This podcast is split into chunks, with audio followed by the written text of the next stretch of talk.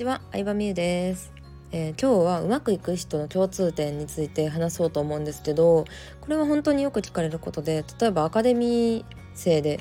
あのビジネスで成功する人としない人の違いって何ですか？とかいろんな聞き方をされたりするんですけどもう結局失敗してる数の多い人ですね。うん。これはビジネスに限らず営業職まあ、昔働いてた会社の営業トップの人が言われたんですけど一番売れる営業マン一番売り上げのいい営業マンは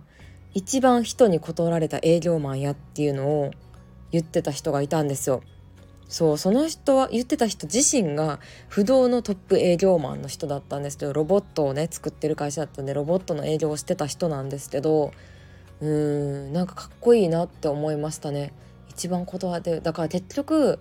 うん、こなした数がすごいだけでその人がたまたまさうまくいく方法を知ってるとかうまくいく何かすごいあの秘密兵器があるとかじゃなくてもうなんかただこなしてる数が多いだけみたいなうんだと思った。確かにねなんかセールスして断られたりとかさうん出したコンテンツがさ全然こう評判良くなかったりとかさいや怖いですよ。私だって今も怖いです。今もさ毎回プロモーションとかするたびにめちゃくちゃ怖いしうーんなんだろうどう思われるのかなとかなんか売れなかったらどうしようとかなんか人にはさ売れなくてもさまたそれをもとにさ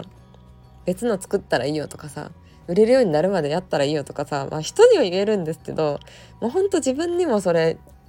言い聞かせてる節はあるんですよね。うん。だからどのステージになってもやっぱ怖いけどその怖さを乗り越えていかないと新しい自分に出会うことはないと思うからうん。何か現状を打破することって本当にないと思うからもう毎回ビビりながら。てかもう吐いたりしてますからね私も未だに。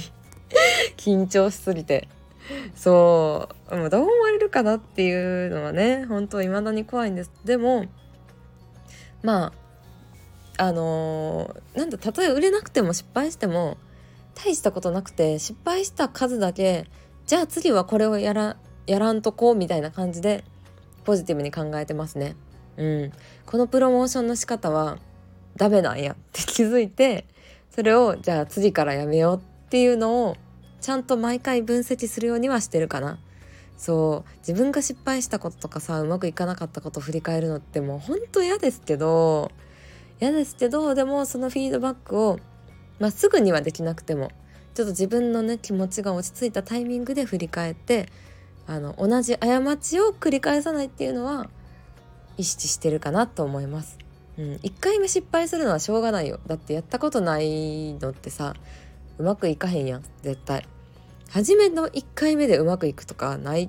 ないってあの